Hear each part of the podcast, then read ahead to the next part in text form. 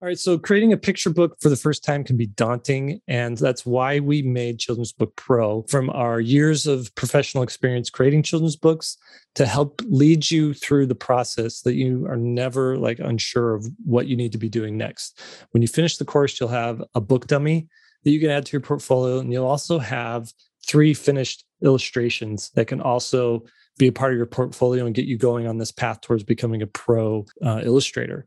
Don't just listen to me, though. I want you to hear from people who've actually taken the course. Here's what they've said. Tammy says, no matter what stage you're in, whether a beginning illustrator or you have a few books already illustrated, this class is extremely useful. Malka says, this was a childhood dream come true. I was going over each lesson again and again. That's how much information has been stuffed into each class. Enough for a lifetime. And Yolanda says, this course turned out to be one of the best investments I've made to improve my visual storytelling skills. It helped me to formulate a tangible plan to becoming the artist that I would like to be one day.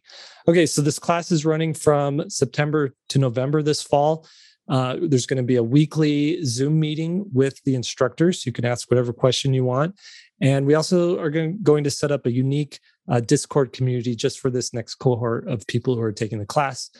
If you want to see a preview of this, you could sign up and also get a notification for when the course launches in August by visiting childrensbookpro.com.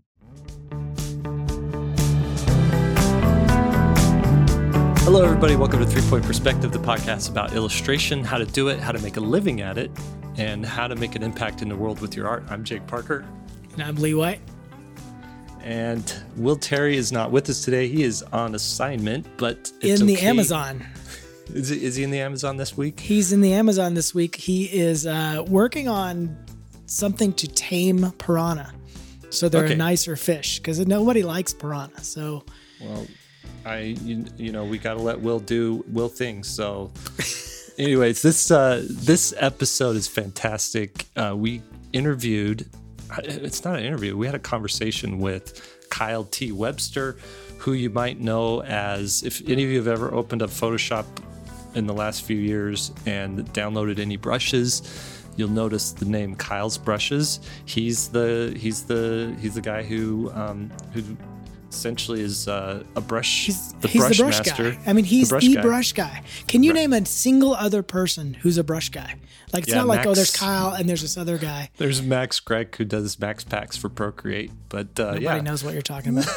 Did you make that up? No. That's real? Yeah. All right, so there's a brush guy for Procreate, but Kyle is the brush guy for photo. I mean, it's kind of amazing that there's somebody that there's one guy who's responsible for so much of the way art looks. I mean, his brushes can change an illustration. I mean, how much they've kind of worked their way into the illustration community at large is incredible. Absolutely, and we had just a fantastic conversation. We talked about essentially his career path, and one of the things he pointed out was, he's an accidental expert, right? Like, you work on something, you focus on something, you get good at it because you're interested in it for no other reason than that, because it just scratches an itch. And then at some point you might get lucky, or the planets might align, and then that's the thing that people need you for, and you're the one person that can do it. And he was like this perfect mix of, I know how to illustrate really well, I know how to make brushes really well, let's make custom brushes for people. But we didn't talk all about that. That was a good chunk of it. We kind of strayed into other areas about how do you focus, how do you create, like, how do you deal with, I don't want to call it imposter syndrome, but like not adequate, feeling like you're not adequate enough in your art. I don't know. Did you have any big takeaways, Lee, from this? I mean, I had a ton of takeaways, because Kyle's the kind of person, I mean, we talk about it in the interview, which you'll hear in a minute, but he's the kind of guy who he has an idea, and he's one of the rare people that really does build on that idea. It's a spark, and then he figures out a path, and then he just does it, and he finishes things. You know, we've talked about, on this podcast before, about being someone who ships, and that means someone who finishes things and has something available. And he's that guy.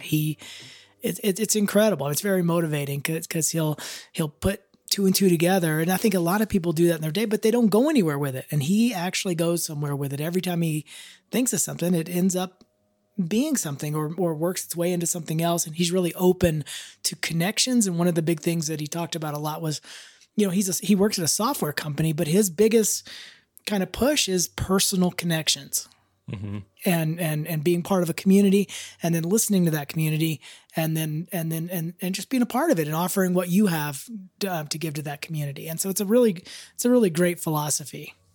Yeah, absolutely. So just want to, if you are unfamiliar with his work, go check him out on Instagram. It's Kyle.T.Webster.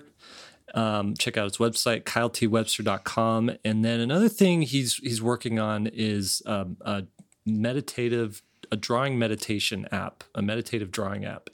It's called LinesOfZen.com. So that's another thing we want you to check out. And with that, let's get right into our interview with Kyle T. Webster. We were looking at, as much as we could, Adobe's financials about whatever is available.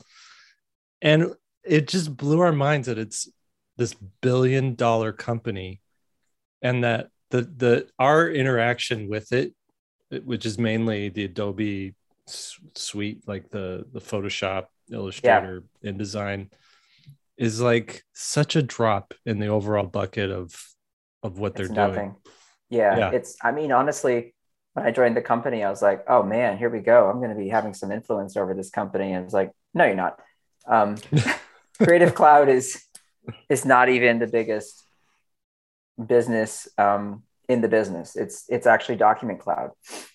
The Document Cloud side of business is, because it's, you know, PDFs and then all the amazing stuff they make that I don't even understand, that has to do with like forecasting sales trends and things like that. There's all this stuff that we don't use, and it frankly bores me to tears, which is, you know, anything having to do with like marketing and and like data, tracking data and all this other stuff. Adobe makes a whole bunch of stuff for that, and we never see any of it. It's called Document Cloud stuff. And that's like, you know, huge enterprise stuff for massive, corporations who have to keep track of sales and who's buying what and all that kind of stuff.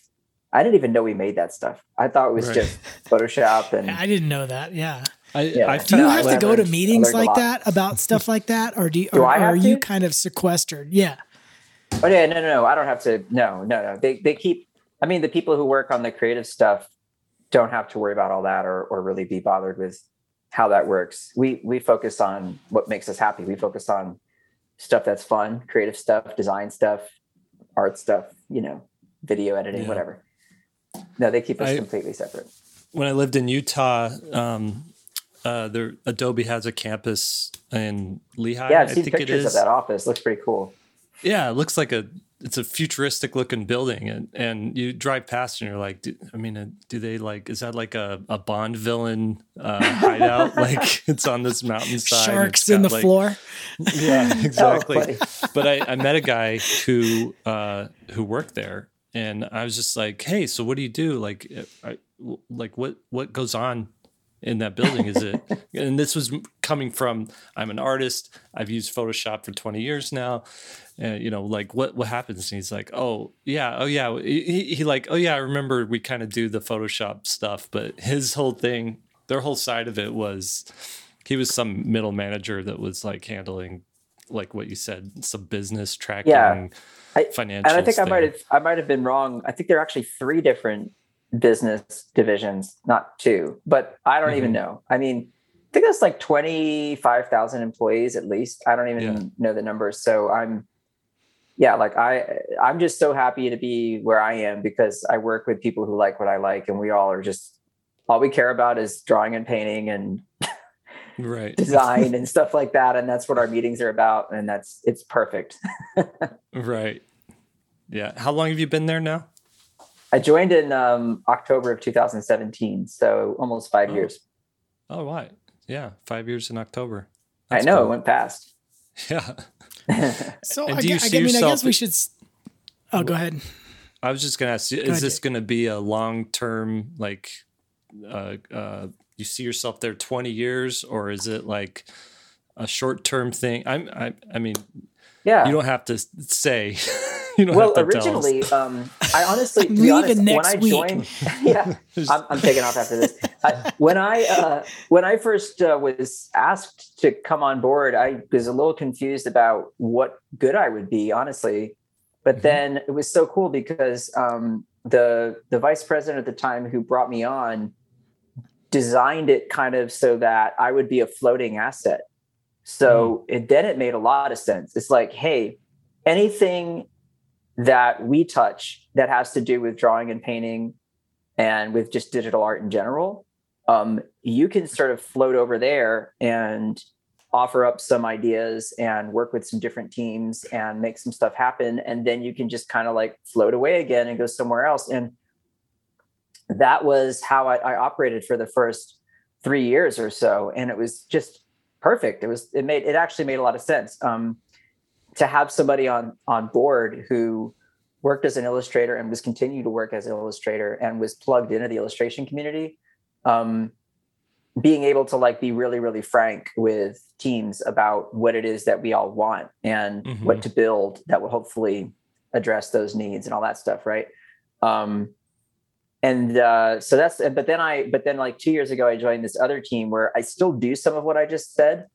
I still float around and I still help with some of that stuff, like product development and everything. But now what I really do more than anything is just education. I work on a team where we all do a ton of live streams every week to just help people get better at whatever it is they're trying to do with the software. Right.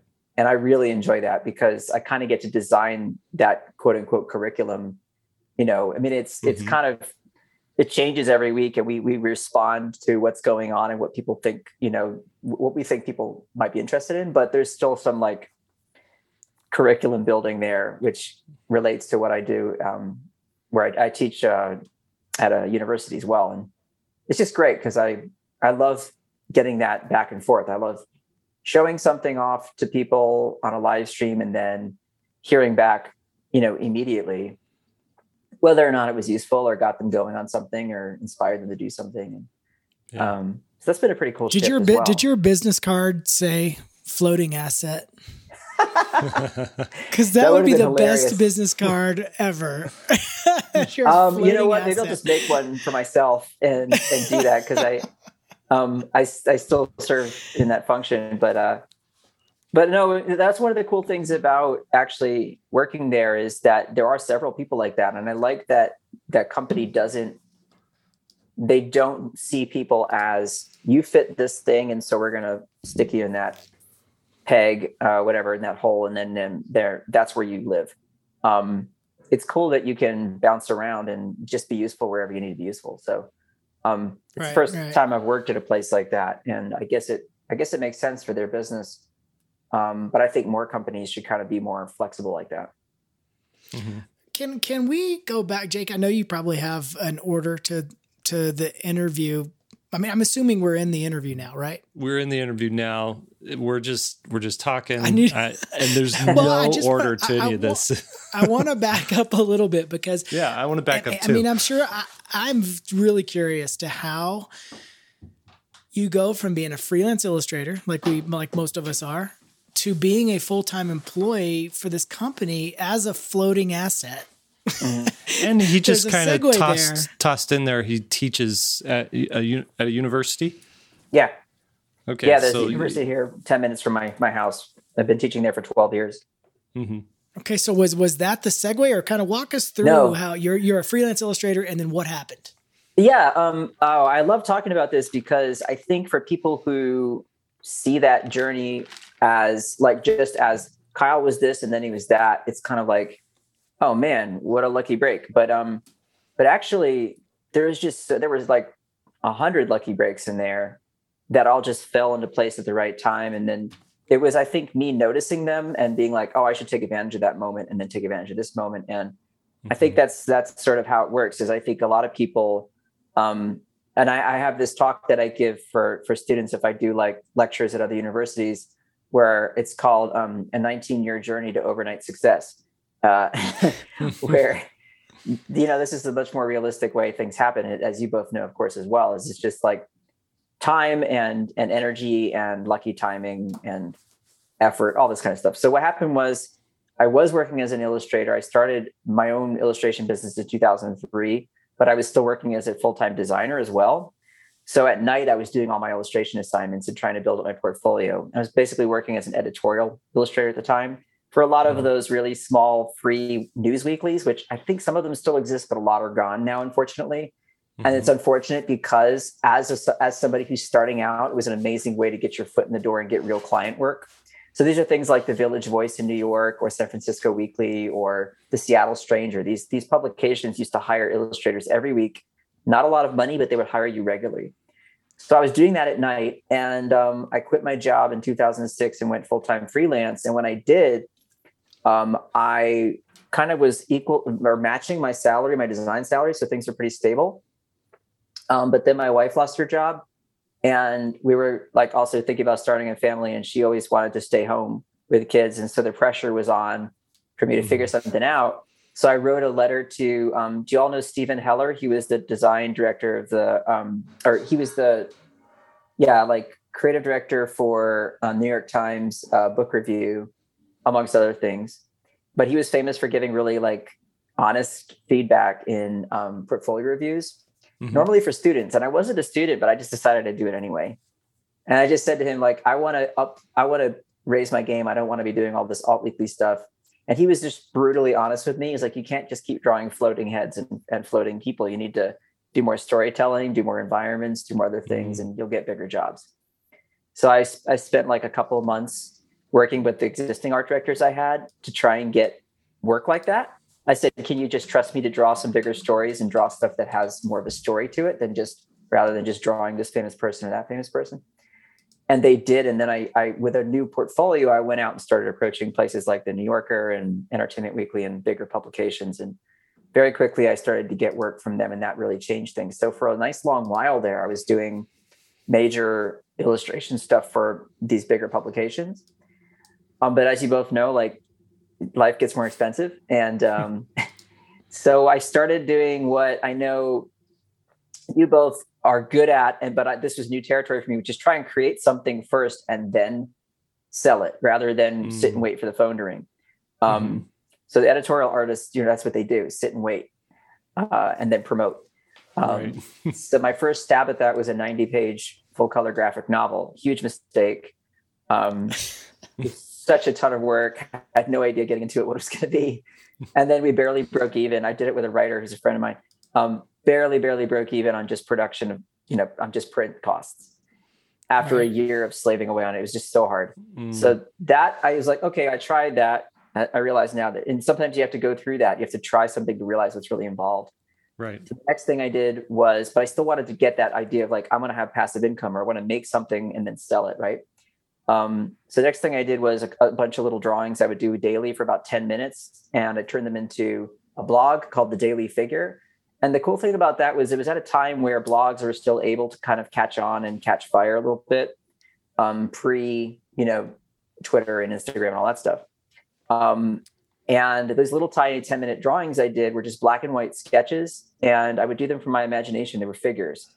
But what's cool is it led to a whole bunch of commissioned work in that style where I was able to basically, for the same amount of money I would normally get for a full color illustration, with like multiple characters in the background, I would do these simple little one-offs for the same amount of money. I could just really gang up that work and do a lot more. So that was nice for a while. And also the passive income component was I would sell calendars and mugs and things with these pictures on them. So I was starting to get somewhere. And then the big break for me was in 2009, I made an iPhone game called White Lines. And I did it with a business partner in Ireland who I'm working with right now, actually, on a brand new app, which is the first of its kind. It'll be a meditative drawing app, which I'm really excited about. But he and I just partnered on this. It took us 3 or 4 months, and we made this game, and Apple featured it on the iTunes store because it was black and white and everything else was like bright and colorful. Oh, wow. So we just got lucky with that game. And all of a sudden I had like $25,000 in my pocket from sales in the first like couple months. Mm-hmm. And that was a huge, huge amount of money to me. Especially at this time where I was like trying to get commissions for $500, $750 editorial spots here and there. So that really, really got me excited about the potential of, you know, make something and then sell it and see what happens. Admittedly, I got lucky, and it's not like that's the normal story for everybody making an iPhone game, but the timing was good. The product was the right thing for the right time, blah, blah, blah. And so with that in mind, with this idea of like making stuff, fast forward to Corey Godby, who is a fantasy illustrator. He was on Gumroad selling sketchbooks, digital copies of his sketchbooks. And I had a quick exchange with him about like what it's like to work with Gumroad. And he was saying, you got to do it. It's so easy. You just throw anything you want online and sell it. Boom. Mm-hmm. And everyone was always asking for my Photoshop brushes. My, you know, friends who were illustrators, I would just send them little packs to play with. And I thought, well, maybe I'll try selling a little pack of those. And this is way back, I think, you know, 2013 or thereabouts. I don't remember. And at the time, I don't know if you recall this, but like Photoshop brushes weren't something a lot of people were passing around or really fidgeting with and trying to make better. People were just kind of suffering through using the round brush and using the default Photoshop brushes. But I'd actually been making this huge library of brushes for my own work, because back when I worked at a design firm, we had clients that needed all kinds of different kinds of illustration. And I was sort of the in-house illustrator.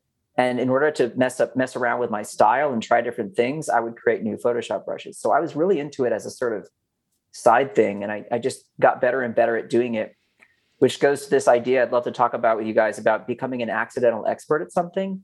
Because I think that's something a lot of us do, and we don't realize we're an expert. But all of a sudden, you've put in these hundreds and hundreds of hours doing something that no one else really cares about or isn't as invested in as you are. And I just realized I was good at making these things. So when I put it up on Gumroad, I just thought I'll tweet about it, make a little note on Facebook to my friends, and just leave it be. So I did that in the morning, or like around lunch or something. I remember in like a couple, you know, hours later, I looked and I already had a couple $100 worth of sales for this $5 brush. So I was like, oh, cool. And then I let it be. And then I went to visit my parents that night for dinner. And I told them about this thing I'd done. And I was like, you know, let me just check and see how the sales are going. And at that point, it was like $1,100 and in a day. Yeah. And I started freaking out. And then the next day it was like $2,000. And I was like, what is going on here? And I just immediately took it very seriously. And I didn't think, oh, well, that's fun, but whatever. I immediately set about coming up with brand ideas, the next brush set I would make, expanding it, improving the brushes I had. And like after just a couple of months, I had this brand new set. And like I watched as the sales would increase for the first, but then I would see people buy the second and then go back to buy the first. And I started realizing how this stuff works just by doing it. Because I'm not a business person, you know? Mm-hmm. You know, all these concepts everyone understands about like authors who release their fifth book. If it's a bestseller, people go back and buy their fourth, their third, their second. So, you know, all that stuff that didn't make sense to me before started to click. And eventually I had this idea that, you know, Adobe should notice this, because if people are this dissatisfied with what's in the default category, there's got to be a way to bring this to their attention. And I'm talking a lot, you guys. Let me know if you want me to stop. No, it's fantastic. I mean, it's a really interesting story. I guess I do have one question right here, because this is the point where a lot of people would be worried, like, okay, you want to go to Adobe and say, hey, there's a problem with your product and I've got a solution for it. Are you worried at that point? Like, they're such a big company. They're just going to say, well, thanks for the idea, and then kind of send you on your way, and then they just do it without you? Or how would you integrate yourself into this cell, into this pitch? Yeah, of course I was worried about that. That's a very healthy and normal concern. But at this point, what I was really trying to do was not exactly tell them you ought to do this or you ought to work with me on this. It was more sort of to just get them to take notice of what I was doing and get them to see that I was a fan of the product, but I was making the product better for everybody who uses it, and therefore like helping them to get more people to use Photoshop, because all of a sudden they were happier to draw in Photoshop. Because we all know like Photoshop's a good drawing and painting app, even, but it was not designed to be that. It just kind of became that because artists adapted it and started, you know, making it work for their purposes. So anything to get more people using it for those purposes and kind of advertise that, I think just everyone wins. So the problem was, yeah, they're a massive company. How do I even, where do I even start? Who do I talk to? That was a huge obstacle. Instead, what I did was I watched some of the live streams they were starting to do. Mm-hmm.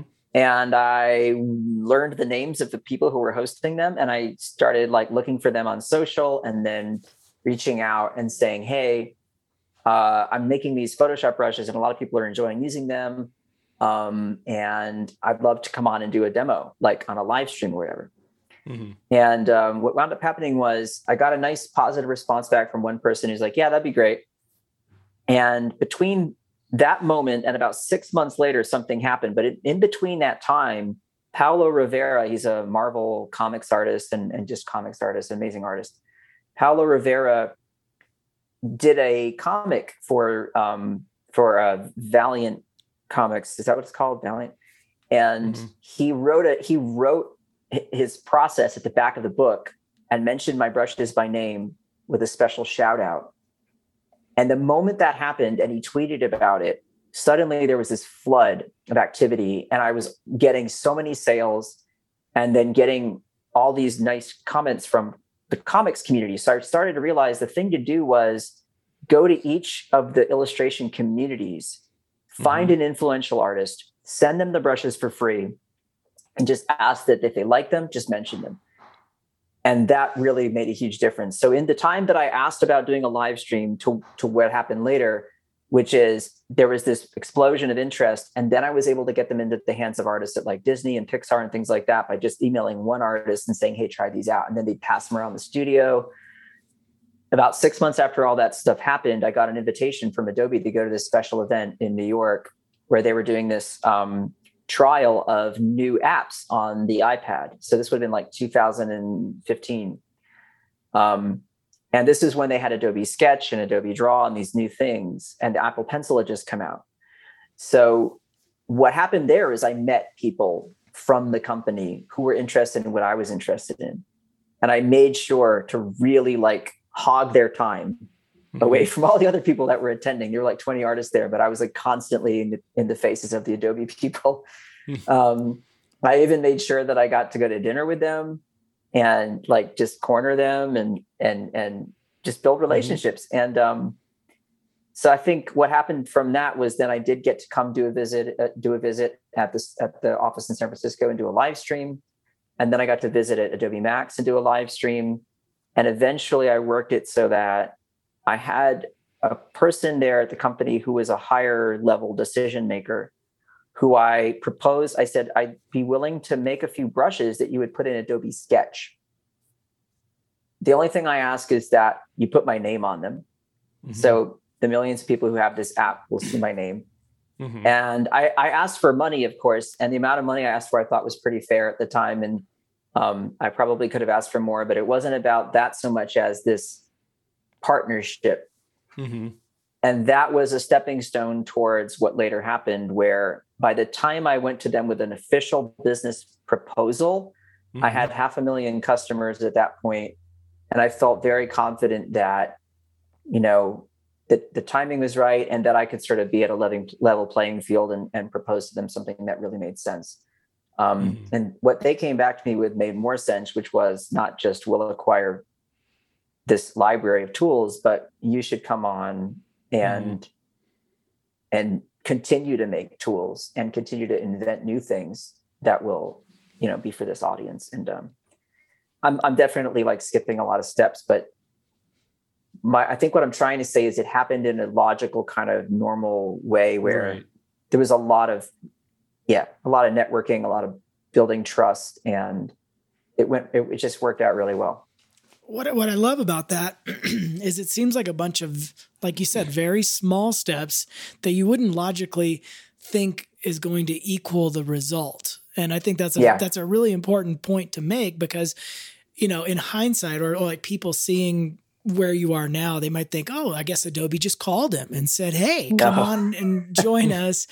And that's sort of the way that we've experienced building up our school too. It wasn't, oh, we're going to have all this big school with all these curriculums and all these programs. It was, hey, let's make a painting class that focuses on this one thing. That'd be cool, right? You know, and then the next thing and then the next thing. And it's just interesting to see where these things end up when you continually make small things that you care about. Yeah, and the growth is slow, but as long as you're sort of always moving, even if it's like in sort of a serpentine way towards this thing. And at the time, I didn't even think it was even remotely possible that they would actually acquire the library of tools. I just was thinking there's got to be some way I can work with them on a bigger level. Mm-hmm. And just to put things in perspective in terms of timing, the negotiations for me selling them this library of brushes and joining the company took a year. Like, just so people understand, it's not like, oh, in 2 weeks you say, here, you want to do this? Yeah, let's do it. Dum. You know, right. I want people to understand it's a long thing. And that was like 4 years of relationship building leading up to that, you know? So it's definitely it's a lot of work. And I had tons of help, and I think people should always look for help where they can get it. I don't know business, and I don't know this kind of stuff. So I hired a business manager to help me with it, an agent, because I was in over my head. And I think, yeah, don't wing it. If you have somebody who's an expert at something and you can work with them, let them help you. It's interesting too. It's like from the outside looking in, and this is, I've worked for different organizations. SVS is its own organization. And internally, time moves at a much different rate than it does externally.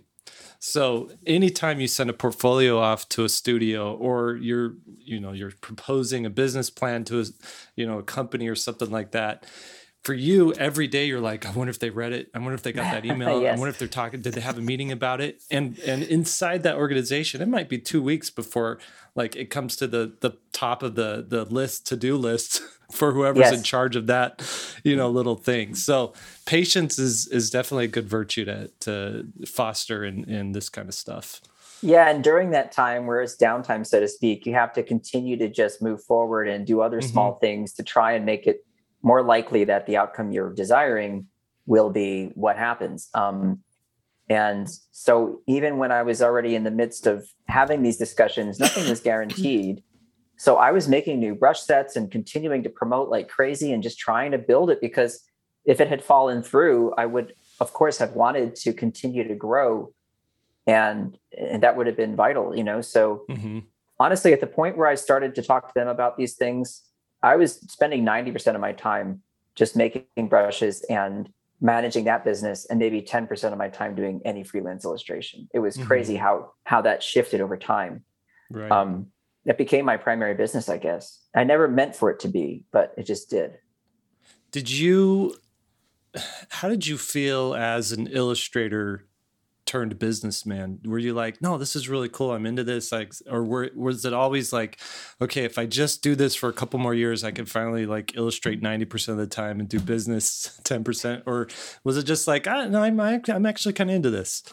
Well, what made it really great and what made it easy to stomach was that the business for me was actually a lot of drawing, and it was in some ways so much more fun for me than my client work, because I was the art director. So if I created a new brush set, I would want to do like dozens of illustrations to promote that brush set and show off what it did. Mm-hmm. And I would just be sitting and playing and having fun and pumping out all these illustrations to do that. And that was what I think made it easier for me than, say, someone who, maybe someone's really good at making brushes, but they can't draw. I mean, I don't know how they would make that work. I just am so glad that I had all that training and all that time spent drawing that, for me, making ads for the brushes was a pure joy. I'm like, oh, what am I going to draw today? I'll draw a snowman. What am I going to draw today? I'm going to draw a dragon and whatever. Just draw anything that was fun for me at the moment, and then use it as an ad.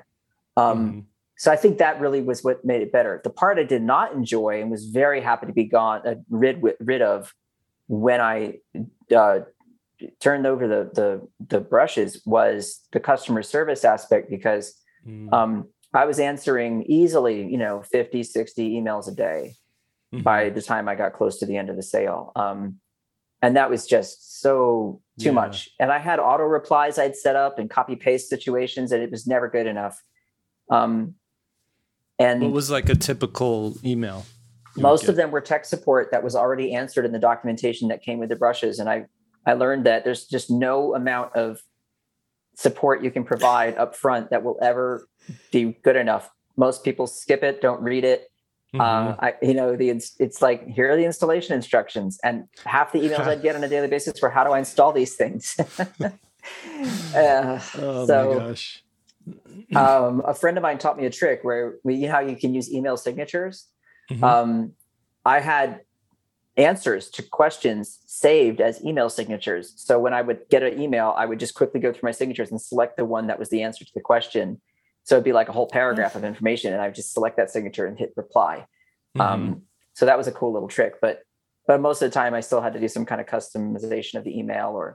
And the other thing, which I'm sure you guys have encountered at some point in your lives because of, thank you, internet, is just the hate mail I would get for random weird stuff, just weird hate mail. What kind of hate mail? I would love to hear about brushes. Yeah, Kyle's the worst name. Yeah. Why is it his brushes? I have screen caps of like so many of them that I had saved. I don't know if I still have them because they're so weird.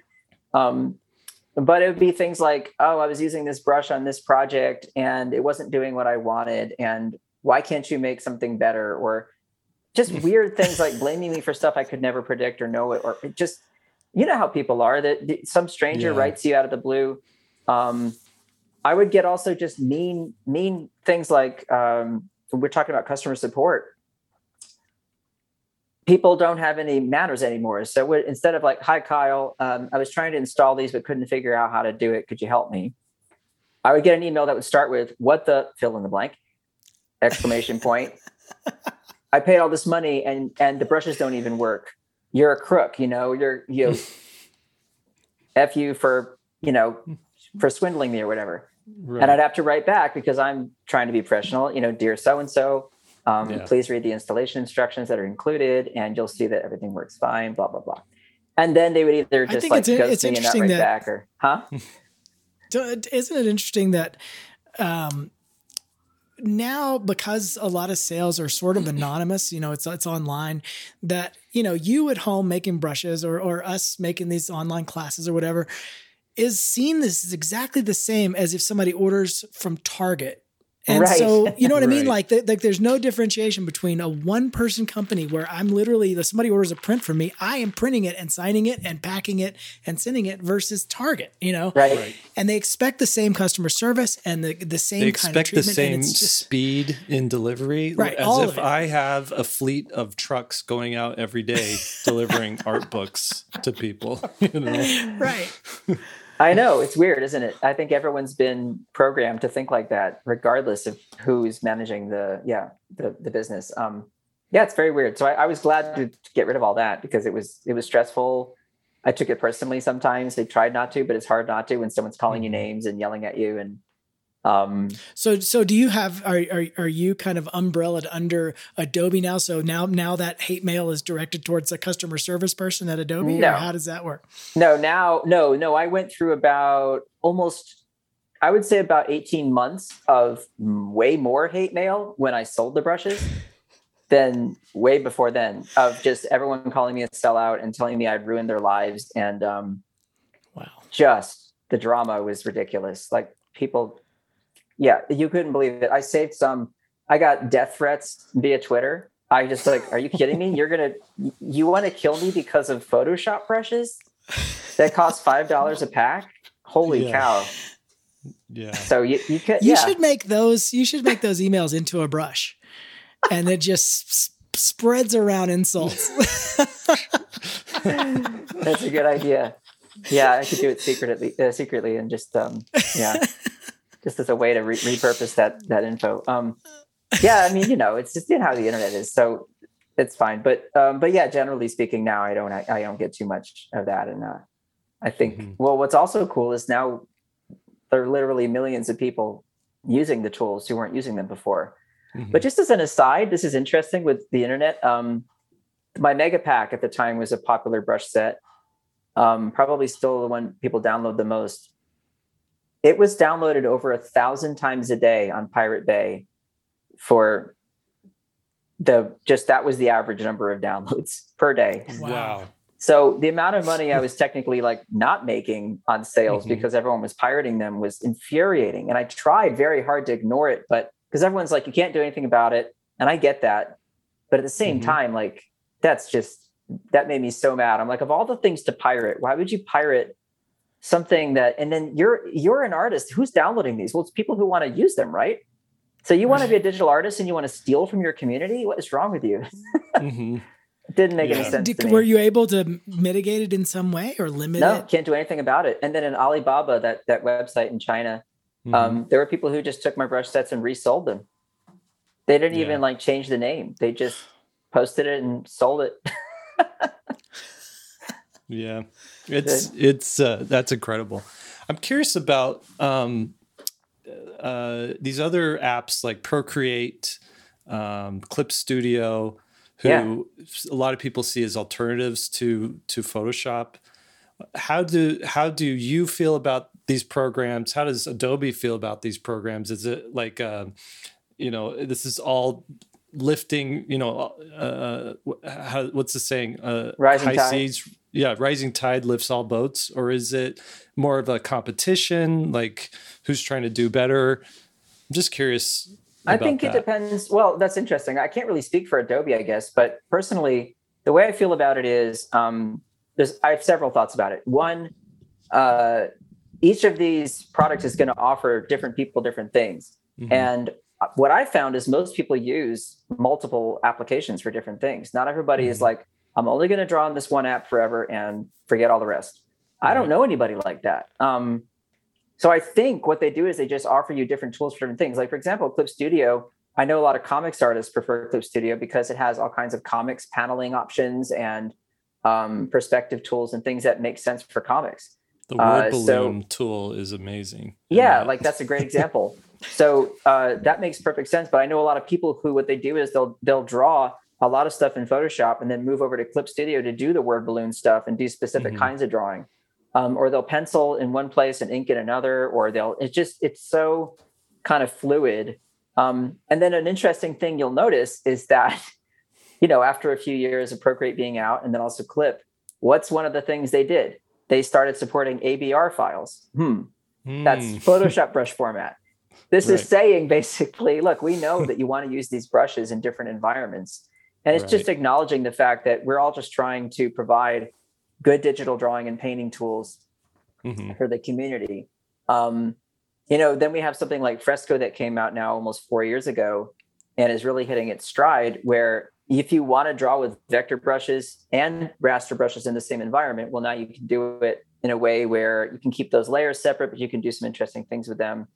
And the other thing, too, is to have like media that stays wet, because people complained about that in Photoshop. Why can't I have watercolors that stay wet? So because of the way that Photoshop works with the GPU rather than the CPU, if we were to do something like that, you wind up with a situation like Painter, where if you try to do watercolors, you make a brush stroke and wait 5 seconds for it to render. So then you start to balance like, okay, what's the user experience like? So once the iPad Pro came out with the Apple Pencil, we were like, well, there's an environment where we could build wet brushes and not have any lag issues. So we built it there. So I think it's just there's so many different reasons for why things exist and where they exist and who the audience and who the customer is.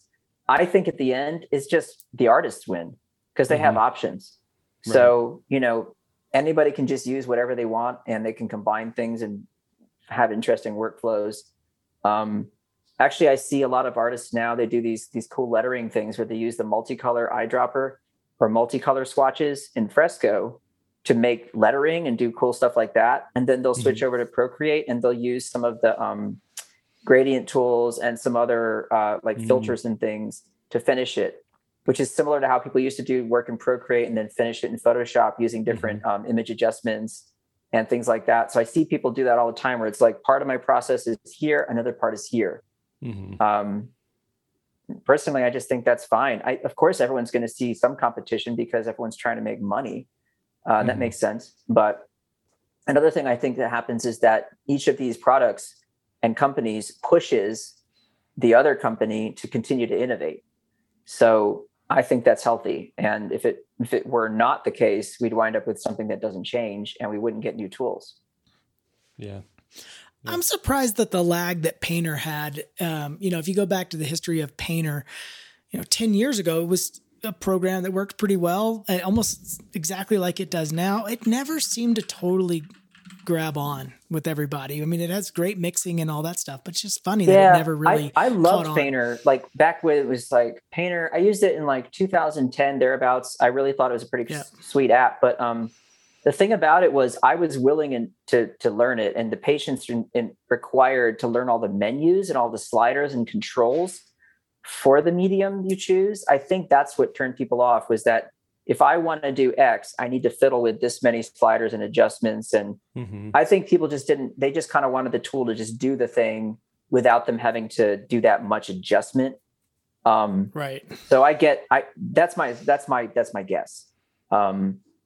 But I don't know. Yeah, I don't know. I think another thing was, just probably the issue of being able to render something in such an interesting way, but that having to be a resource hog for the CPU got in the way of the experience of just drawing and painting. Like, you don't want to wait, if you can avoid it. Right. Mm-hmm. I like your description of how to use media. I think us three at SVS sort of agree with that, but it's almost, I'd say every time we do a class, one of the first questions we get is it okay to do this in blank Procreate? Or like they want to categorize it and then claim which one's best a lot, right, and just label it in a weird way that versus it just being this resource, and they all sort of behave differently, but then there's an overlap too. Yeah, no, I understand that too. And I teach digital painting at the school where I teach, university here in town. And my students are like, can I do this in Procreate? Can I do this in whatever? And I say to them, I'm not here to teach you software. I'm here to teach you digital painting ideas. Make selections, fill with color, transform, work with brushes, modify brushes, work with layers, layer blending modes. These are all things that if it weren't for Photoshop, they wouldn't exist in these other apps, right? I acknowledge that, and I think that's cool. And I'm proud of that, now that I'm an employee of this company. But regardless, these are now just universal, things you need to learn. It doesn't matter which app you're using. If you don't know how to make selections and make transformations and, understand these basic ideas and how to work non-destructively with like masks and clipping masks and, all of these things now exist in every app. That's what digital painting is to me. It's a medium, and it has its own language and its own vocab and its own techniques and tricks that are just shared across. And then you get into like the nitty-gritty stuff, which is going to be different, but the basics are the same everywhere now. So that's what you're learning. Mm-hmm. So if you're teaching a concept art class and someone wants to work in gouache, well, they still have to understand fundamentals like value and shape design and composition and like color edge control. That, these are things that just don't disappear when you work digitally. No way, man. I want the software to solve all that for me. So speaking of that, you say you do tutorials or live demonstrations with Adobe. Can you tell us what those are? Tell us all about those. I'm curious what's that about? What's your goal with it? Yeah. Who's the ideal person to watch those? To attend those? Is it a thing you watch or attend or what? You watch them. They're archived forever. So. I have several different ones I do every week or every other week, depending on what they are. And one is called Brush Hour. I just did one this morning. Brush Hour, I just talk about brushes and I get people to understand better how to use Photoshop brushes or Fresco or whatever, and just how to like understand how to modify a brush and play with it, how to create brushes. I try and point people towards the kind of brushes that'll work well for their workflow or for whatever style they're trying to emulate. And I just have a theme for every one. It's an hour-long show. And I do that every other week. Then every Friday, I have an illustration masterclass. That's a lot more geared towards sort of teaching. I mean, some of it is, I guess, like how to do this thing in this app. But most of it is more sort of the kind of stuff you all teach and help students or pros learn about, which is like the one I did 2 weeks ago is how to create more dynamic figures, or just ideas for that. So that your figures don't look so sort of, stuck and blocky and stagnant and lifeless or whatever. And so then we talk about things like gesture and line of action and shifting the weight and shifting the camera angle and twisting the body and torso, whatever, just all the things that help to add some dynamism. That would be the example of something I do maybe with illustration masterclass or, drawing cartoon heads and how, just, that's kind of a nice mixed bag. Are these free resources? Yeah, they're all through free. Adobe or? Yeah. Cool. Maybe we put some links on there because we have the show notes and all that kind of stuff. So maybe we'll put some links so people can see the past ones and attend the new ones. Yeah. Yeah. They're free and they're every week. There's like hundreds of thousands of hours of content that are just archived. And we did them in different categories. I'm always doing the illustration stuff, but like Paul from our team and does design stuff, and Terry does photography, and Jason does video. And Katrina does more like CC web stuff. And like Creative Cloud Express. And anyway, that stuff. And then I also do a show in French every 2 weeks, which is very taxing on my brain. And that one's really fun. I just pick a theme and draw. And while I'm drawing, I tell people like quick ways to have fun with this is sort of a no pressure kind of a drawing exercise kind of game where, the last time we did a theme was mystery, and it's just making shapes. And this is live and it's in French. Live in French. And my French is getting slightly better now. I used to be mostly fluent, but that was 24 years ago. And I had a long gap. French. I want to know, how'd you get fluent in French? I spent my junior year of college in France. And I had a wonderful time, and I didn't go to class. I went to class the first 3 weeks, and it was, I wanted to learn art, but what they were teaching was how to, I don't know how to explain it. The best way to explain it is in the first day of life drawing, I started drawing the model, and the professor, who I swear I'm not making this up, literally wore a beret in class and smoked a cigar. I'm not making this up. Like the very sort of a stereotype of a French art professor, but he walked over to my drawing palette and go over to you. He walked over to my drawing, and in French, he said, he's yelling at me. He's like, no, you're not supposed to draw the model. You're supposed to draw the idea of the model. And he pointed around the room for me to look at what other students were doing. One kid had his shoes off, and he was putting ink on his shoes and stamping them on the paper. And another kid was shredding it up and like tangling it up and stuff. And I was like, this is not what I want. So another friend I met there, he and I both decided to not go to class all year. And instead we learned French for real by just listening to French radio and reading French and hitchhiking around. And, there's a long story there, and I don't want to take up all the time, but basically we both learned French, and we also kept ourselves busy. We decided we'd do real projects so we wouldn't just be lazy. So I did 2 months worth of newspaper comic submissions. Remember those? Nobody wants to do that anymore, but at the time I thought that's what I wanted to do with my life, was do a syndicated comic. So I submitted those when I got back to the States, and they all got rejected, but I kept me busy for a year. What year were you in France? 96, 97. Okay. Yeah. It's the 90s in France. That just sounds so like amazing. It was so amazing. It was truly one of the best years of my life, no doubt.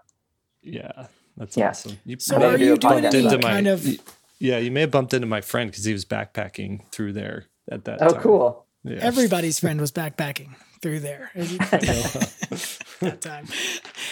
Do you now that you've kind of been established as brush guy, and you got these demos and teaching kind of things that you do, are you doing any project based stuff just to kind of fill that need or commercial work anymore? Yeah. I mean, I'll do occasionally. I did a beer, not beer, but it's a like beer, like drink label about 2 months ago for an old client who I've worked with forever. I only do a handful of jobs a year that I just something I really want to do. And then for personal projects, I'm working on this drawing meditation app, which should be done in a couple of weeks, called Lines of Zen. Very proud of that.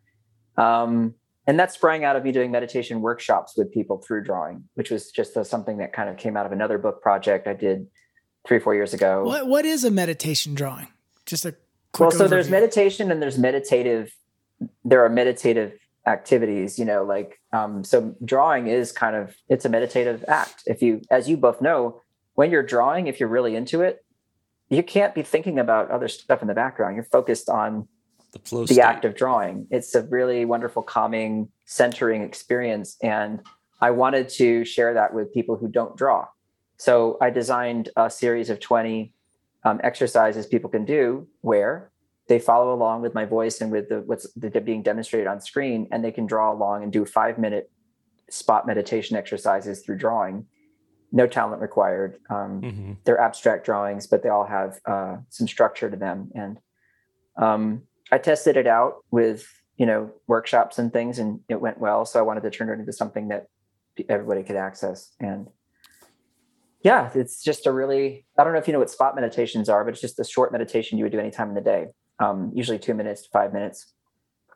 So they're really kind of aimed to sort of fill that need, especially for people who can't just sit still and be quiet and try and meditate, which is not good for me. I need some kind of guided meditation or whatever. Right. I think this serves that need. Jake, you were meditating for a while, weren't you? Currently, still am. Yeah. Yeah, it's really healthy. Still doing it? I do a guided meditation, try to every day. Some days it doesn't quite happen, but yeah. I liked, did you use an app for it? Did you use like Headspace or? Waking Up. I love Waking Up. Oh, Sam Harris. Wonderful. Yeah. Absolutely loved. I did that app for 2 years. Yeah. I just love him. I love him. Yes. Yeah, so yeah, good one. That's a great one. Yeah. No, it's been really good. And I found, like, for me, it's helped me outside of it in situations to really assess my emotional response to it a little bit better. Yeah. Like, how do I actually feel about this? Where is that feeling coming from? Is it a legitimate feeling, or is it, you know, something that I, you know, just regardless of what it is, I can acknowledge it and move through it. So that's been good. I can totally see that. I love this section about stoicism. I read a book about stoicism as a result of listening to some of the stoicism talks that he did on that app. And I'm into all that stuff. And this is an extension of that, this app I made, because I just think if there's any way someone can access that state of mind, regardless of if it's through sitting and meditating through a guided thing, or if it's through drawing, like we do just out of habit, I just think so much the better. Yeah, that's really cool. So they're 2 to 5 minutes? Is that? They're all about, they're all about like 4 to 5 minutes. Some might be 6 minutes if you stretch them, but the nice thing is, if you want to just keep doing it, you can stretch them to like 10 minutes if you wanted to, but I think most people want to move on with their day. So yeah, I just figured. What would be a prompt and an example of something like that? So it's totally abstract, like you start with a line? Well, one of my favorites is called Connections. And I could send you, I actually posted that one for free on YouTube, but I haven't shared the link with anybody yet. It's a private link, but I can share it with you all. You just make a series of like maybe 8 to 12 dots spaced out anywhere on the page. And what you do is you connect the dots by going from one dot to any other dot, but you have to make a curvilinear line. And once you attach to that second dot or connect to it, you follow that same curve, you extend it and connect to another dot.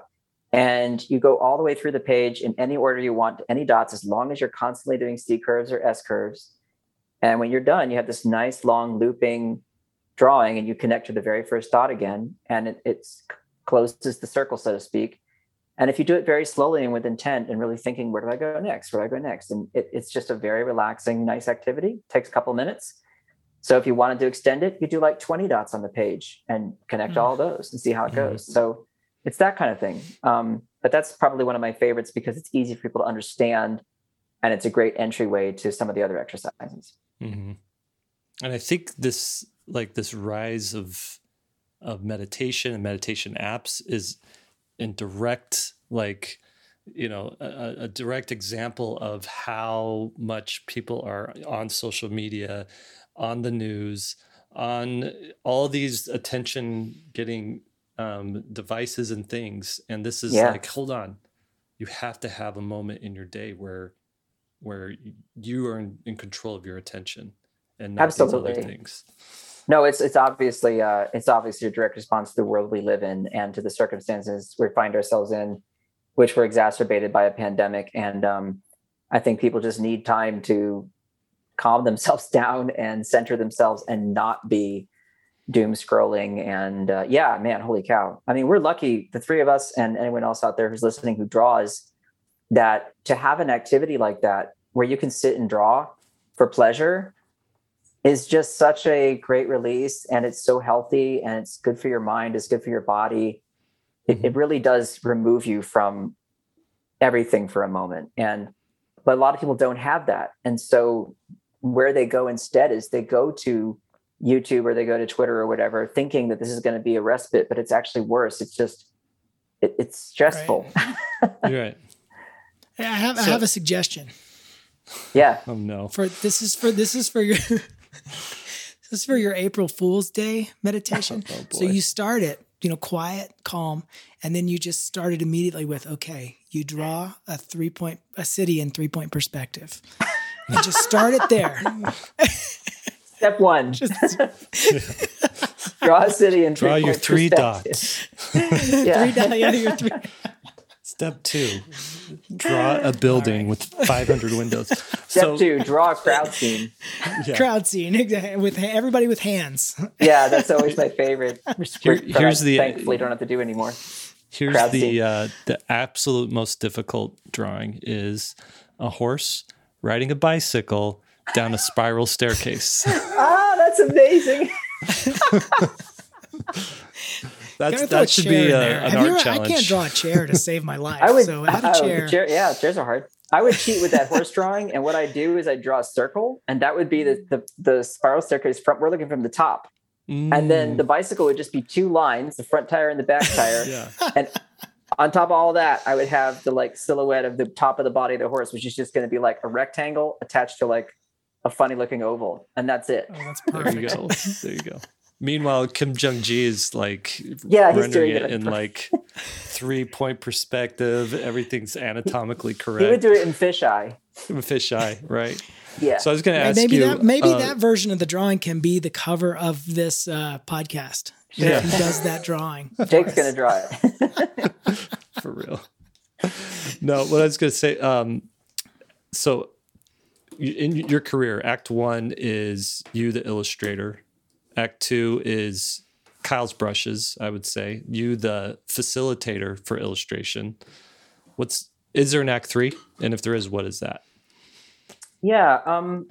Well, I mean, I am really genuinely interested and excited about what I'm doing right now with on the product side at Adobe and also the education side. I think Act 3 right now is this me being involved in hopefully trying to shape what digital drawing and painting can be. Mm-hmm. At least for some people, that's exciting. But the other thing is, I had a picture book in 2016, which was just such a wonderful experience to have a book published. The problem is that there was no marketing engine behind it. And so I was proud of the book and the book was well received, but there was no way to really, and it was with Scholastic, and I just didn't know anything about publishing at the time and didn't realize that even if a major, publisher publishes your book, it doesn't mean that there are marketing dollars to promote it. Mm-hmm. So I'd like to get back into that and see if I can revisit that. And I have a new picture book agent, Chad Beckerman at the Cat Agency, and he and I have some ideas. I really love telling stories and trying to, write and draw stories. So maybe I could, if I'm lucky, get another book sold someday, do some more of that. This app with the meditative drawing, I'm kind of interested in turning that into a brand, because I have some other ideas for it beyond the app. I actually have a book proposal in with my agent for that as well. We'll see what happens. So I don't know, man. I think I'm trying. I've always tried lots of different things. Yeah. And I think I just continue to do that. If something interests me, I sort of try and make something happen with it. Mm-hmm. So I have that going on several fronts. Yeah. And I left out in the beginning. I was a web designer for 3 years. Right out of school, just because that was the prelude. Yeah. Right. I mean, there's a lot of stuff I've tried. Yeah. No, it's amazing. I mean, you're kind of cut from the same cloth, I think, that we are, where you want to make something and then you figure out how it fits in the world. Yeah. And do other people like this thing? And it's not everybody has that. It's really interesting to hear your story, because you know, some people just make pictures and that they're good enough with that, but you kind of see how everything kind of fits together, and it's you're very entrepreneurial, and obviously your career shows that, you know? Yeah. Thanks. Well, as are you, obviously, both you guys, and everything you do with SVS and beyond. I mean, books and prints and comics and, you know, assigned work and project-based stuff. And it just, I think every artist nowadays, if they really want to have any longevity, they kind of have to adapt that mentality. I don't think there is a tiny number, there's a sliver of artists out there who can do one thing and just repeat it forever and have a career for 35, 40 years. But I think they're very few and far between. I think most of us realize now that a lot of people out there can draw really well. So the competition is stiff when it comes to skills. So what do you do next? Do you find a way to like do something unique with your work, or have a unique voice, have characters you create, have stories or worlds that you build? You know, Jake, I mean, you do a ton of that. Yeah, I'll tell you, you know, to be honest, like this morning I was having some serious self-doubt where I was I was like, man, because I was on Twitter looking at Portfolio Day hashtag, right? That's what started it. Portfolio Day was yesterday, and I was going through looking at all these amazing portfolios, and it's just 4 drawings that they post, 4 paintings. Yeah. And I'm like, how are they that good? And how are they that young? And how am I ever going to compete if this is what, you know, this is what's out there? And then I started thinking, like, you know, I make comics, but I'm not very fast at them, and they don't come out frequently enough for like people to really, you know, pay attention. And it's just this long slog to build up that library of enough stuff for people to actually pay attention to. And it was just one thing after. And then even if I do make comics, like I can't compare to the, you know, to the marketing engine and the creative engine that is something like Disney, you know? Yeah. That I know. That, Jake, you need to lean back and turn on Kyle's meditation software. App as well. Relax. So that was, you know, honestly, I mean, those were honest like feelings where I was just like, what do I even do? Like, how do I even do that? And essentially what I'm coming to, and what I go through this cycle where it's like, you can't compete and you shouldn't compete. You need to make the thing that you know how to make, lean into that, and the audience will find you, the people will find you. And besides, like, an artist doesn't need 1 million like people buying their stuff in order for them to be successful. You know, there's like the 1,000 true fans, and it could be any mix between all that, and you'll find your audience. And I mean, if I'm having this, if I'm stressing out about this, then so is Disney. They're stressing out about it too, because their main threat, because they want eyeballs, right? That's what they want, eyeballs, and they want subscriptions. Their main threat is YouTube and TikTok. Right? Yeah. And because if you're on there, you can't go on Disney Plus, or you can't go to a movie theater, right? So it's like everybody has these, from big to little, has these anxieties. And at the end of the day, you just have to make stuff. You just have to keep making stuff. What made me feel better, because I have these same feelings, Jake, all the time. I mean, you said you go through cycles. I think all of us do. But one of the things that made me feel better was one time, this was only a few years ago. Do you know the Lightbox Expo? Mm-hmm. So I while I was out there, it was close to the Walt Disney Animation Studios. So I went over there to do a little tour and meet some artists. And I can't tell you how many of the people's offices I walked into where, first, of course, you look at their concepts, their drawings, you go, okay, I give up. Yeah. But then to say to them, you know, oh my gosh, that's a beautiful drawing. And the thing they say back almost every time is, oh yeah, but you know, I guess I just wish I had done this a little differently. I'm like, so even the people that I revere as like gods of drawing are having exactly the same self-doubts and feeling sort of like, you know what, it doesn't matter. Even if I could get to that level, I would still be feeling the same way probably about my work. And the reason for that is because I care about it. Mm-hmm. We all care about it. We just, you know, we love it so much that we want to be good at it. And I don't think anyone's able to see how good they really are. And so there are millions, literally millions of artists out there in the world who are going to look at your drawings, you, Jake, you, Lee, and they're going to be like, someday, if I could just draw like them, I would be happy. And, you know, like me looking at Degas being like, someday, you know, but it's the same. So it's nice to know that it really never kind of goes away. I think it just means you care and you love it. Yeah. Yeah. The day you sit there and go, I'm amazing. Holy cow. I'm the best artist. Is probably the day you stop drawing and caring about it. And also you should probably check in with a shrink. Right. For kind of narcissistic, you know, ego problem. I actually noticed that with my students, like with my really, really good students, you know, if you had to make your bell-shaped curve, the ones at the upper end of the bell are the ones who, like, they're nervous about turning in the work. They're listening to everybody's critique because they want to, like, absorb what that is. And then at the other end of the bell-shaped curve, those people, they do not listen to anything. They're like, they don't want to even listen to what the teacher says. Yes. It's kind of odd. And it's just something that's been consistent that I've noticed in classes over and over. Totally. Oh my gosh. When I had first-year students, I don't teach first-year students anymore, but when I did, the ones that would come in and I'd be like, well, hold on a second, stop. And I'd take my charcoal and be like, no, this is what you're seeing in front of you. This is how you do it. The ones that would say to me, yeah, but that's not my style. That's not how I draw. I knew the conversation was over that moment. They were not there to learn. They were not there to grow.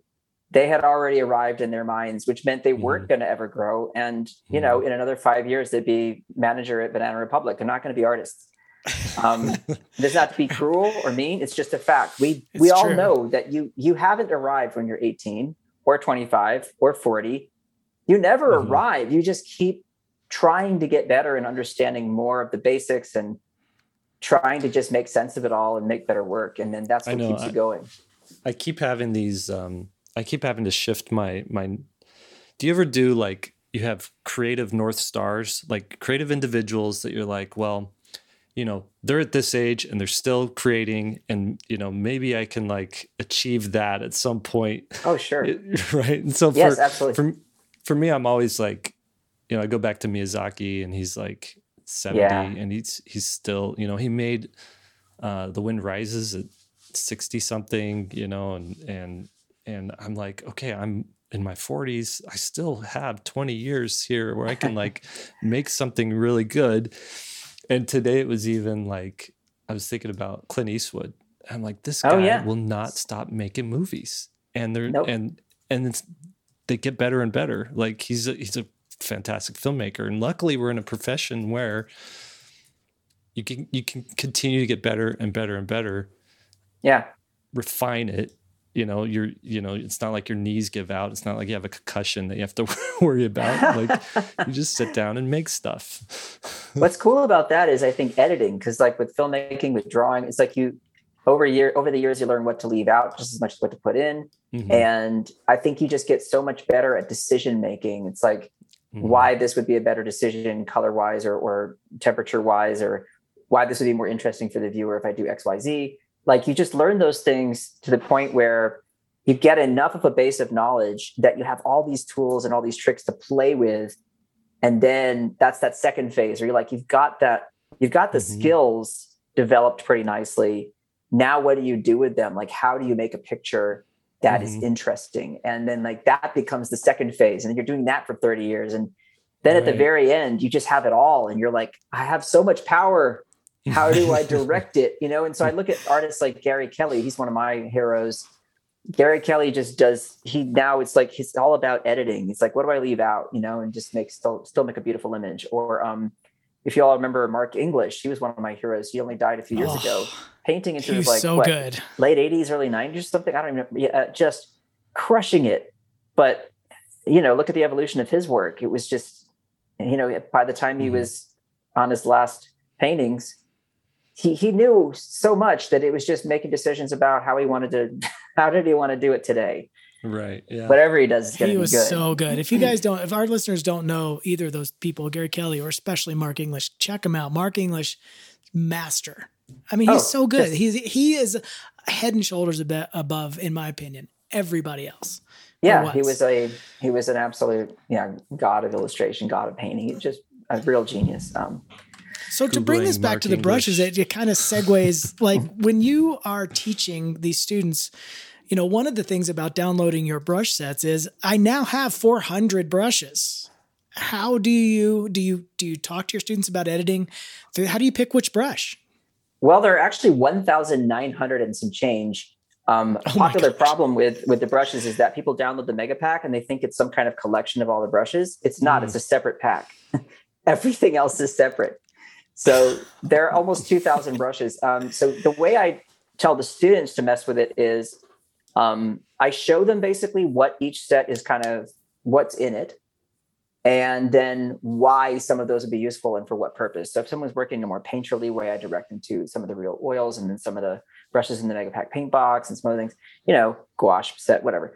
Someone's really interested in comics and inking and drawing, I direct them to the drawing box and various inking tools. It's like I just try and help them out with that kind of stuff. Like, what is it you're trying to make? I'll show you a little library of brushes that will help you. But then I also, with some of the shows, try and get people to just experiment, because what I like about the brushes is the same as the things I like about natural media, which if you tell me to draw a picture with a micron Pigma pen, I'm going to draw it differently than if you hand me a big chunk of like fat pastel, because I can't make the same marks. So I'm going to be thinking more shape-based, more like value-based with the pastel, but with inking, I'm going to be just like more about detail and more about like contours and whatever. I do that with the brushes. Give me a big fat weird texture brush, I'll find a different way to make an image. And that can then develop into maybe a marketable style or something. So I love that you can hit upon a way of working just by the tool that's in your hand that you otherwise wouldn't have been able to come around with. And so I try and get them to play more in that way. That's awesome. Do you have a favorite brush or favorite set of brushes, like your go-to? No, I don't. I have brushes that are important to me because they played some role in like getting me moving forward with the business. The Gouache Go-Go brush, for some reason, just became the most used one I ever made, I guess. Second to tied with this pencil I made one time called Animator Pencil, which was a freebie. I made a lot of free brushes because I wanted to not just sell brushes, but also make them for free. That one was a freebie. I don't know. I mean, I have brushes named after people in my life and like friends and stuff. And one of the hardest things is naming brushes after 2,000 brushes. Like, still gotta name them. What do you call them? I'll tell you my favorite. Oh, okay. So it's the Happy HB brush. Really? Yeah, I love that one. It's an old one, and I think I have a couple of these brushes from like one of the first sets I got from you. And then I love the what's it called? The Cartoonist. I'm gonna look it up right now. Classic Cartoonist. Oh, I like inking with that. Yeah, thanks. Yeah. I like drawing with that one. Thank you. That one, it is at the top of my brush palette. Both of those, I have essentially the hard round, the soft round, the hard round, and then like the airbrush hard round. Yeah. The ink and the HB, and like, oh, cool. I don't stray too far from those unless it's a special effect. But I'm mostly doing drawing, like very comic-y style drawing, so I don't need much in the way of brushes. I saw the pictures you posted recently, there was some halftone in the coloring. You said your colorist had done that. And yeah. I was wondering if he had used because I had a series of halftone brushes that I made that were pressure sensitive, which were the first of their kind. But I think once they were out, like a week later, somebody reverse engineered them. And like, that's what always happened when I made stuff, which I had to get used to. But I was so proud of those halftone brushes. Are super amazing. I'm pretty sure I'll have to ask him what he's using. Colorist is Anderson Carmen, by the way, and he's such a cool guy and really took my stuff to the next level. So, but great when you find a creative partner like that. Yeah. I use the rough, dry, big fun. Oh yeah, that's from the first one of the first or second brush sets. Yeah, it's fantastic. I have never found a brush that's similar to that one. It's perfect. Oh my gosh. I need to look at it again. I haven't played with it in years and years. Well, you know how I use it? I basically fill a whole layer with a texture, say a scanned watercolor, and then I fill the whole thing with a mask. And then I'll like lasso out whatever shape it is. And then I use that rough brush only for the edges. So it's just revealing the texture. So I'm not using it for any texturing or actual painting. I'm using it basically for edge control. Oh, on a shape. That's such a cool way to work. You're bringing up something interesting to me, which is that people find ways to use the tools that I never in a million years would have imagined. And that's one of the other rewarding things is like you put something out there, but then the creativity of the artist who has it in their hands is what then makes it into this whole other thing. And it just like, right. Tommy Lee Edwards, do you all know that comic book artist? And he does film art. He does concept art for movies. Tommy Lee Edwards. You should look him up. He's really good. His acrylic paintings are better than his digital stuff. But one time I was at his house and he's like, watch this. He took my gouache go-go brush and enlarged it to like 900 pixels.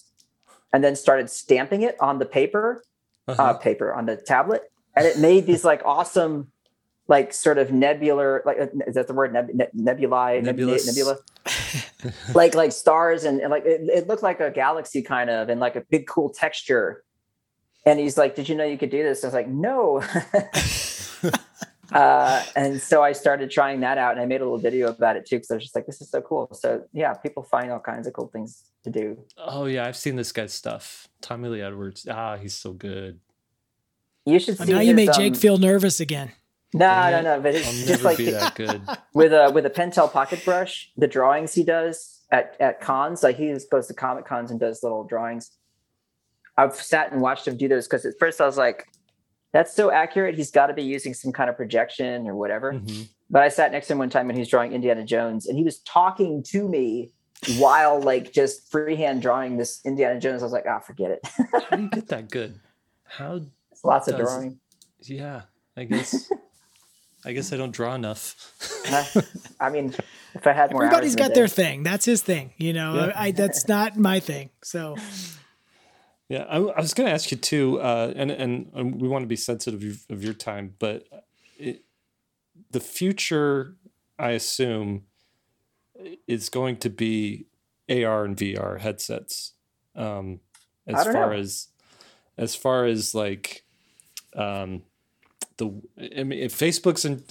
has any say? Oh yeah, the metaverse, right? With the metaverse, but I honestly see these things as being a very affordable way to level kind of the technological playing field for creators, because like a Wacom Cintiq, right? Yeah. It's $2,000 if you want to get a good one. Right. Right. And although I do actually have the $400 one. And it's really good. Okay. What size is the 400? Is the 400? It's one? I think it's 13 inches. No, wait, is it 16 inches? It's a decent size. I think it's 16. It's called the Wacom One. Yeah. And I think it's a 16 incher, maybe 15 incher.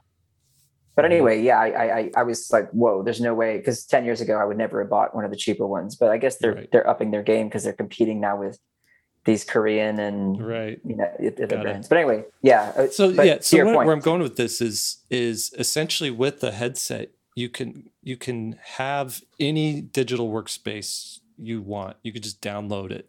Yeah. And all you need is a stylus and a flat surface to draw on. And now you've got a Cintiq, or you've got, you could have a full canvas Cintiq if you wanted. Sure. Right? Yeah. I'm just wondering, is that something in consideration at Adobe? Like, how do we even prepare for that? Or do you kind of wait for that technology to be a little bit more ubiquitous before you start making things for it? Well, when I was in the research and science and research department at Adobe back in 2017, that's when I first visited them to talk about how to make the watercolors for Fresco, because we were trying to like figure out how to make that work.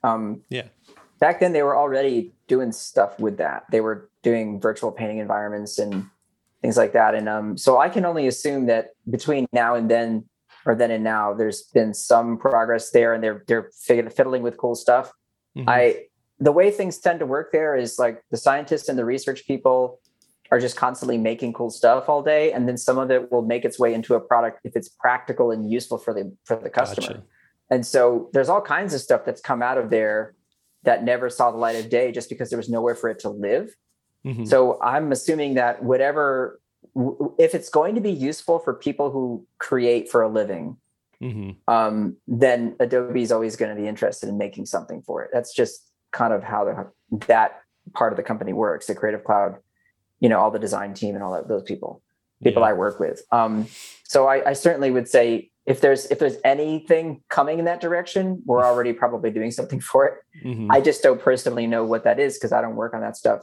I will, but from my point of view, what matters in that experience is, of course, going to be the tools. So like if I am in a virtual painting environment and the brushes don't feel good, then I don't care. I want it to feel good when I draw. I want the responsiveness to be what I expect. I don't want there to be any lag. I want to have control over pressure and what that does to what I'm drawing with, as same way as if I'm working on a tablet, right? So mm-hmm.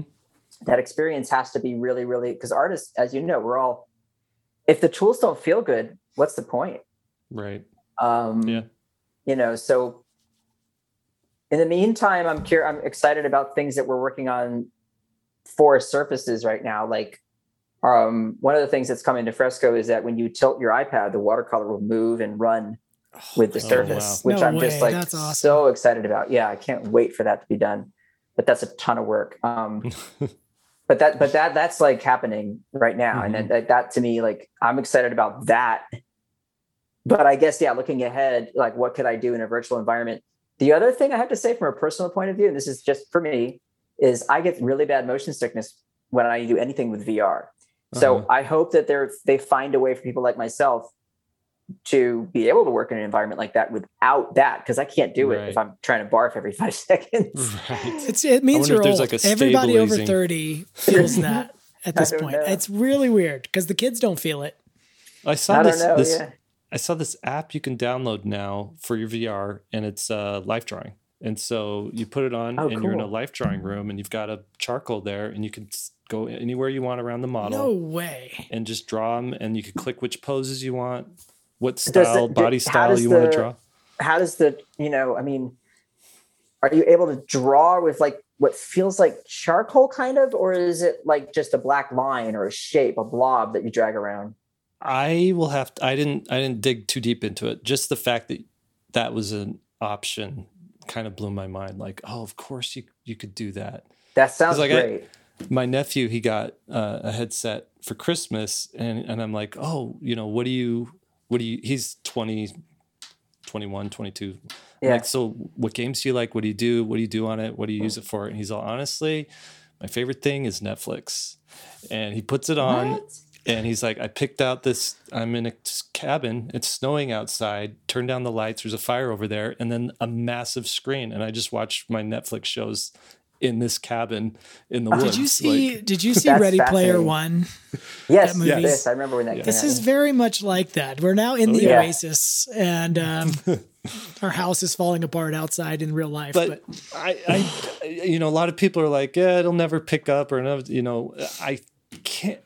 As soon as Facebook makes them free or very affordable, and they're giving them out to kids in schools, and they're giving them to businesses are picking them up to do meetings and stuff like that. Like, I could see you being like, let's go watch a movie at lunch today. We put them on, we go to a movie theater and we watch, the Batman or whatever. And it's like, we got to hang out. Right. I don't know. That sounds fun. That sounds like a good use of the technology. If it brings people together who couldn't otherwise be together in a more close way than video calls or whatever, I'm excited about that more than anything. I think what we're losing with every passing year is human contact and human connection with technology, so, and that worries me.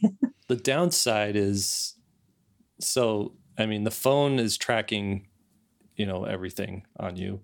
Mm-hmm. Imagine what a headset can track, because because get your biorhythms and everything you're thinking. You're only on your phone when you're on your phone, but if you're on your headset 8 hours or 16 hours a day, that's 16 hours of them tracking you doing whatever you want to do. And that kind of scares me. I don't want to go. I don't want to go too far down that road. Remember Google Glass? Did it die totally? Do you remember that technology? No, that's a good question. I don't know. Yeah, I haven't heard about it in a long time. I think the problem with that was because it was putting glasses on in reality and everybody wondering what if you're recording them. It's like a privacy thing, I think. Oh yeah, that makes sense. Yeah, you're pulling up data on them. I would definitely be unnerved by someone wearing them in the room with me. Yeah. Yeah, that's weird. Yeah. Okay, I don't know what happened to that, but I do know that the greatest opportunities of my life have always come out of some human contact. Mm-hmm. My first picture book opportunity, getting hired at Adobe, getting the job to teach at the school here, the university, my first job at a school. There was always some human interaction where I hit it off with somebody, had a great conversation. I got to teach digital painting for 2 weeks in Berlin. Because I went to a party, literally. Mm-hmm. I went to a party and met this Spanish artist, Rafa, and I'm talking to him, and we talked for like an hour about skateboarding and music and anything that had nothing to do with digital painting. Mm-hmm. And at the end, he's like, man, I'm running this digital painting thing for 2 weeks next summer in Berlin. Do you want to come teach with me?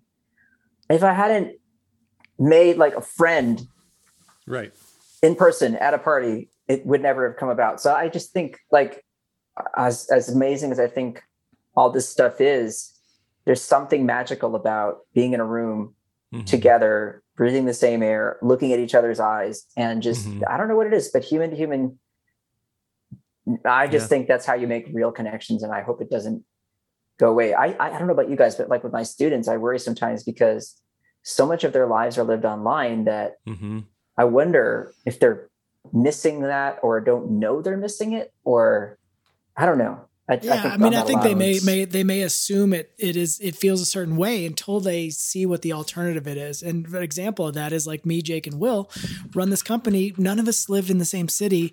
And so last year we were like, let's just rent a house and let's all go there and play and have fun and work a little bit too. And it was so different, and it was so much fun and so much more of a connection than the online stuff. But we wouldn't have known that unless we made the choice to, do it. Absolutely. I just finished a book called Stolen Focus. Subtitle was why you can't pay attention and how to think deeply again. Right. Oh, wow.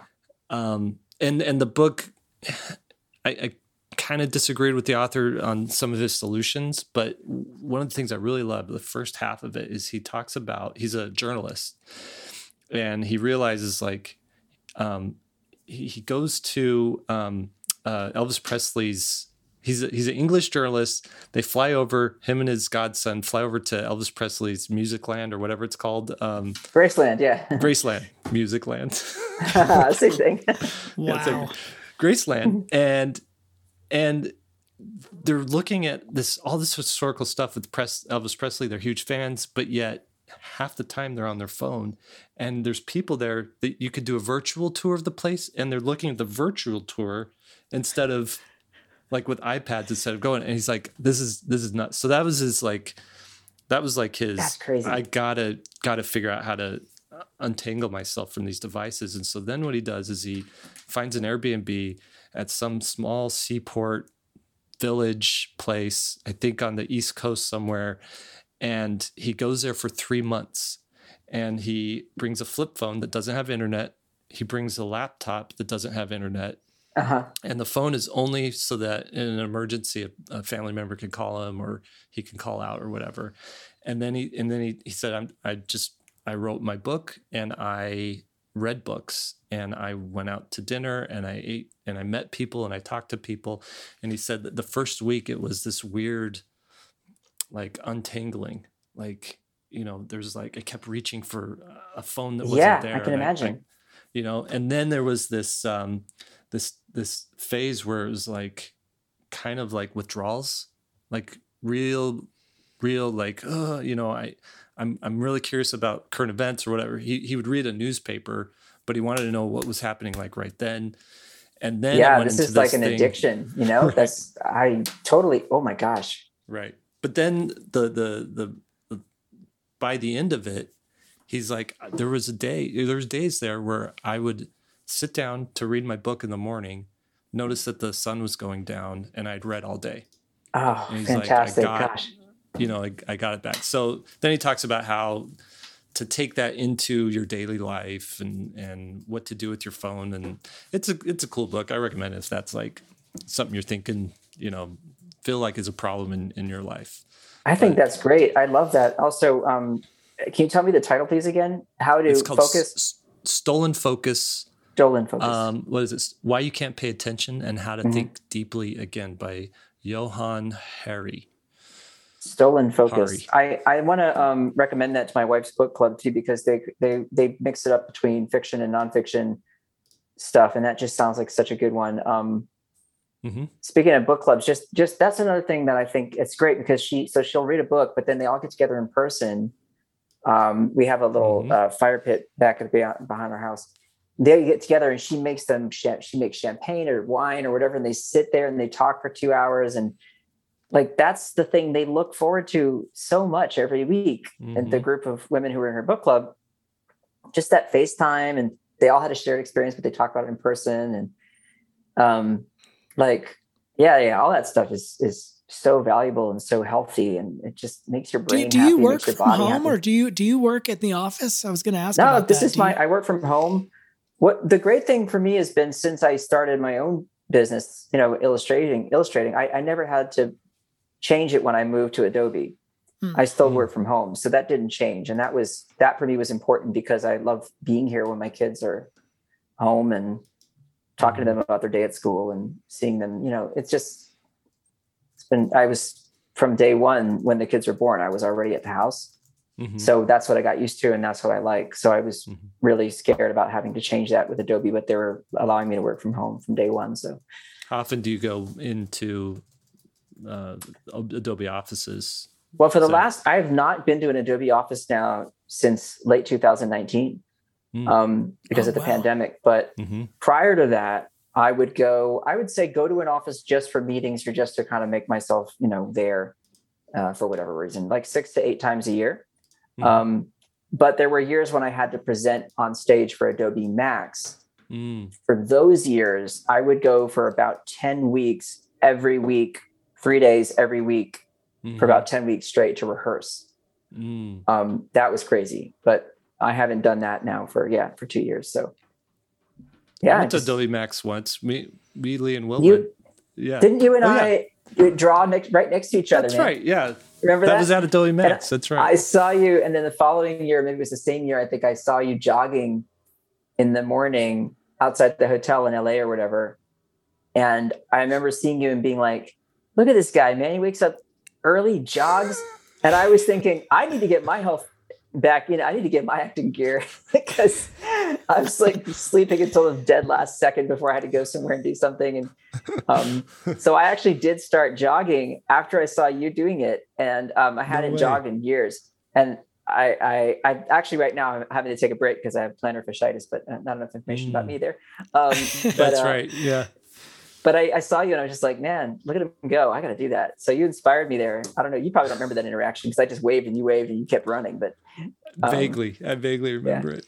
I'm usually in the zone when I'm running. I'm just like, that is like a meditation time for me too. Oh, so. For sure. My brother's a long distance runner, and he does it purely for that purpose, just to clear his brain. Yeah. Yeah. Cool. We should probably wrap this up. We're taking too much of this guy's time. Yeah. Yeah, thank you so much. This was a good conversation. Good to catch up with you. It's been a while. Twitter's not good enough, you know. Never is. Yeah. No. Yeah. Well, I want to thank both of you guys so much for having me on, and I love talking to other illustrators, and I don't do it enough. I'm realizing this right now. I don't do this enough. I need to talk to my artist friends more often about the stuff we care about, because my other friends don't care. Exactly. It's a good balance, man. Though, because you could get so wrapped up into illustration stuff that when you talk to a normie, yeah, you have nothing to talk to them about. That's true. All right, that was Kyle T. Webster. Again, you can check his work out on Instagram at Kyle.T.Webster. And his website, KyleTWebster.com, and again, LinesOfZen.com. Check it out there. Again, such a great conversation. I forgot about the running thing. I remember that now that you brought that up. That you saw him like before the convention or whatever? That we bumped into each other. But he's such a cool guy, and he talked a lot about those one-on-one personal relationships, and I think that is like something not to be, you don't want to sleep on that. You don't want to think just because I'm connecting with someone online that I'm actually making real connection. Like if you can meet with people in person, get to know them, the other thing too, it's like networking is nothing more than making friends. So focusing on the friendship side of it, I think is another big thing, and how you can build relationships that may or may not turn into something good for your career, but at the end of the day, you still have a friend, right? Yeah, so. It's an important thing to remember. I remember early in my career, I used to go to different design conferences and different little meetups and stuff. I was living in Atlanta, Georgia, and it never worked when I was trying to go there because I hope I would meet a client that was going to hire me. Right. You know, it never worked. It always felt forced. I always felt like they had power over me. And then when I just got rid of all that and started thinking, all right, I'm just here seeing what they're doing. You know, what do they do with their off time? You know, do they go jogging or whatever, you know, and then all of a sudden things start kind of clicking a little bit. So he's mastered that. Yeah, that's right. Well, let's wrap this up. I'll take us out. Thank you, everybody, for joining us. 3 Point Perspective is made possible by svslearn.com, where becoming a great illustrator starts. And your hosts for this podcast are Will Terry, Lee White, and I'm Jake Parker. You can go find Will Terry on Instagram at WillTerryArt, and Lee White on Instagram at Lee White Illo, and Jake Parker on Instagram at Jake Parker. Podcast produced by Daniel Tu. That's Daniel T.U. You can find his work at danieltu.co. Special thanks to Master Production David Bro, Keeper of the Curriculum Austin Shirtliff, Chief Operations Officer Lisa Fott, and a thank you to Lily Howell for our show notes. Now, go draw something.